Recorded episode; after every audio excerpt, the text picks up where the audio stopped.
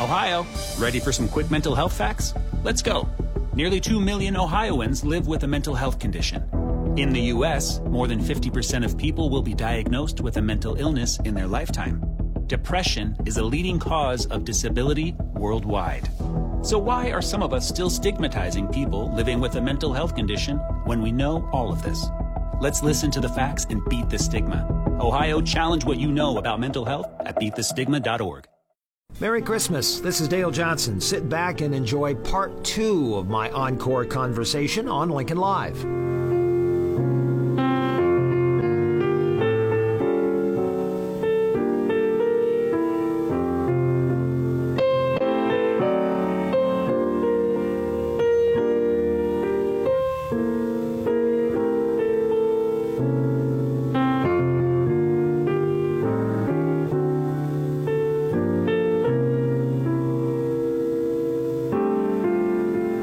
Peanuts music for you from the mind of Vince Guaraldi. The book is Vince Guaraldi at the Piano. The author is Derrick Bang, my guest on Lincoln Live today. If you missed the first portion of the conversation and the music included, go to our website. It's kfornow.com. Listen to this conversation and many other interesting conversations every day, Monday through Friday, right here at KFOR. It's KFORnow.com. Vince Guaraldi went on to compose scores for 17 Peanuts television specials, plus the feature film A Boy Named Charlie Brown, as well as the unaired television program of the same name.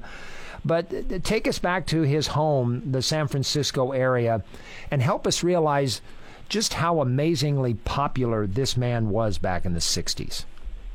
Well, at the point in time, right around the time he would have been contacted by Mendelson, that would have been late 1963, Guaraldi had just begun his musically jazz oriented relationship with Brazilian jazz guitarist Bola Sete. So it was essentially the Guaraldi Sete quartet for a couple of years, although Guaraldi never referred to it that way. He always kept himself top billed.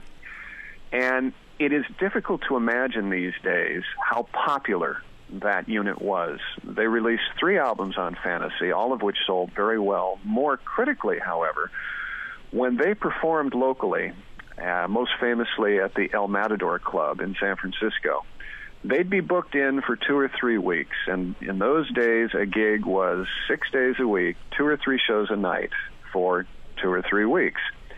They had lines wrapped around the building every single night they were the it kids for almost two years.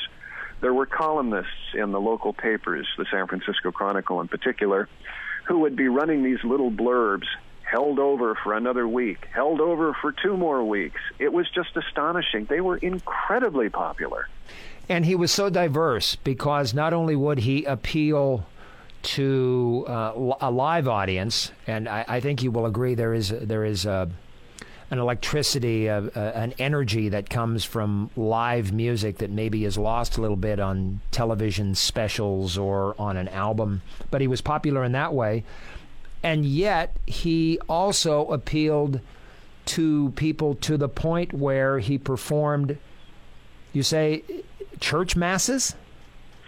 Indeed. Again, at the same time that he was working on the Peanuts music, at the same time that he was doing all of those popular gigs with Bola Sete, he had been approached by Bishop James Pike and Reverend Charles Gompertz to compose a jazz mass to help celebrate the unveiling of San Francisco's new Grace Cathedral. Now, this was massive. You need to understand that on the day that Guaraldi and his trio and the enormous St. Paul's Church Choir debuted Guaraldi's Jazz Mass at Grace Cathedral on May 21st, 1965, which notices roughly half a year before a Charlie Brown Christmas debuted that subsequent December. It was the first time that jazz music had been presented and performed during a church service in the entire United States he broke that barrier. Up until that point in time, and you think, you know, 60s, you know, the time of progress, but even so, jazz hadn't been heard in the church before. It was considered the devil's music, and you don't bring the devil's music into a house of worship. Guaraldi broke that ground, and I've always been frustrated by the fact that he never gets sufficient credit for having done that. Because when you think about early church masses, everybody naturally goes to Duke Ellington's appearance at Grace Cathedral, which happened the same year, but it was later that summer. Guaraldi got there first. So think about the dichotomy here. Simultaneously, Guaraldi is composing music for Charlie Brown and for God. Vince Guaraldi at the piano is the name of the book. Derrick Bang is the author. He's my guest on Lincoln Live today. There were lyrics written for some of Guaraldi's songs. Talk about one that had to be altered, and this this was a song written by Guaraldi, lyrics by Mendelson, and then you have Charles Schulz stepping in. Talk talk about this situation. Well, for the original very first show that was to have introduced the animated Peanuts characters to TV viewers. This was a documentary, sort of a day in the life type documentary that Mendelson and Schulz put together that followed Schulz during an average day in his career, taking his kids to school, spending time in the studio, doing up a new strip. There was a little bit of animated footage included in this, done by animator Bill Melendez, and Guaraldi wrote the music for this little documentary. And this is where his primary Peanuts theme, Linus and Lucy, and a few others were first scheduled to have been presented to TV viewers. Now, the problem is, after completing that documentary, Mendelson was not able to sell it to any of the TV networks of the day, ABC, CBS, or NBC.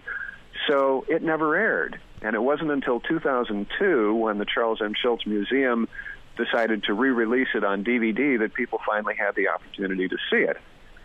And toward the beginning of that show, you'll hear a little ditty called "Oh Good Grief," which generally is heard as an instrumental by Guaraldi.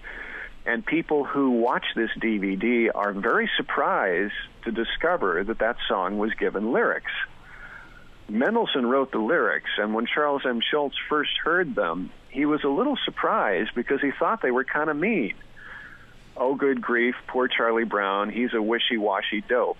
Well, Schulz may have thought they were too mean, but Mendelson was the director and the producer, and he apparently won that argument because the lyrics stayed. Vince Guaraldi only lived to be 47, as you pointed out. He died on February 6th of 1976.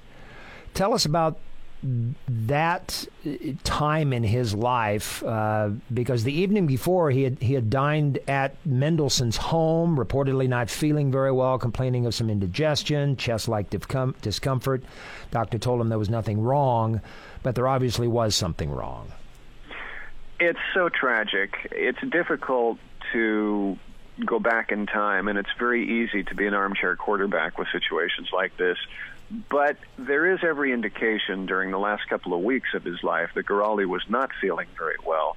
Probably should have more aggressively investigated what the situation was. And sadly, the one doctor he did see did not detect what prompted the heart attack that, in fact, claimed Guaraldi's life in between sets at Butterfields, where he had been enjoying a steady gig for several years at that point you know, I don't know. It's it's kind of like Jim Henson, right? Yeah, these these artists who are so consumed by the work they're doing that they can't be bothered to worry about themselves in any manner other than producing the art itself. And throughout his entire career, Guaraldi had always been totally focused on music, whether he was in the studio obsessively working out the timestamps and signatures for just the right piece of music for an upcoming Peanut special, or knocking off an album, or what he loved to do most, which was play in front of people. You talked a moment ago about the electricity that you get from a live performance. He was all about that. He loved the dynamic that you got in a club or a performance hall or a winery or even somebody's living room. If Guaraldi was there and a piano was in the room, he'd be at it. He was not one of these guys who had to be coached into performing for people. He loved it. He ate it, lived it, breathed it. It was clearly his life. Now Guaraldi was in his in his hotel room with his drummer. They were relaxing a bit before the next set. He got up, walked across the room, and just collapsed.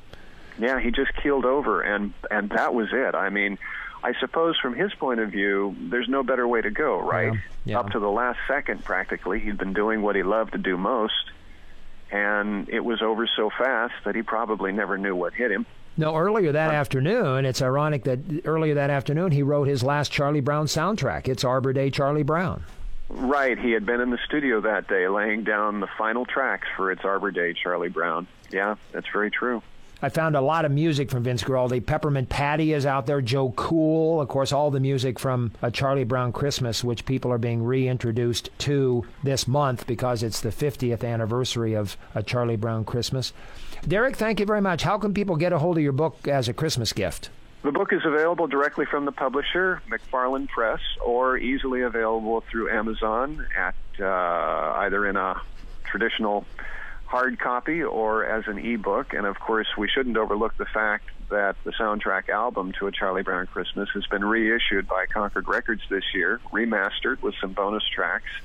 And if there are any vinyl fans out there, I'm definitely one of those. Uh, you'll want to check out the vinyl editions that have been released, and depending on where you buy it, you'll find that the vinyl comes in different colors, which harkens back to Fantasy Records' early 1950s and 60s practice of releasing their LPs on colored vinyl, generally blue or red, depending on whether the release was monaural or stereo.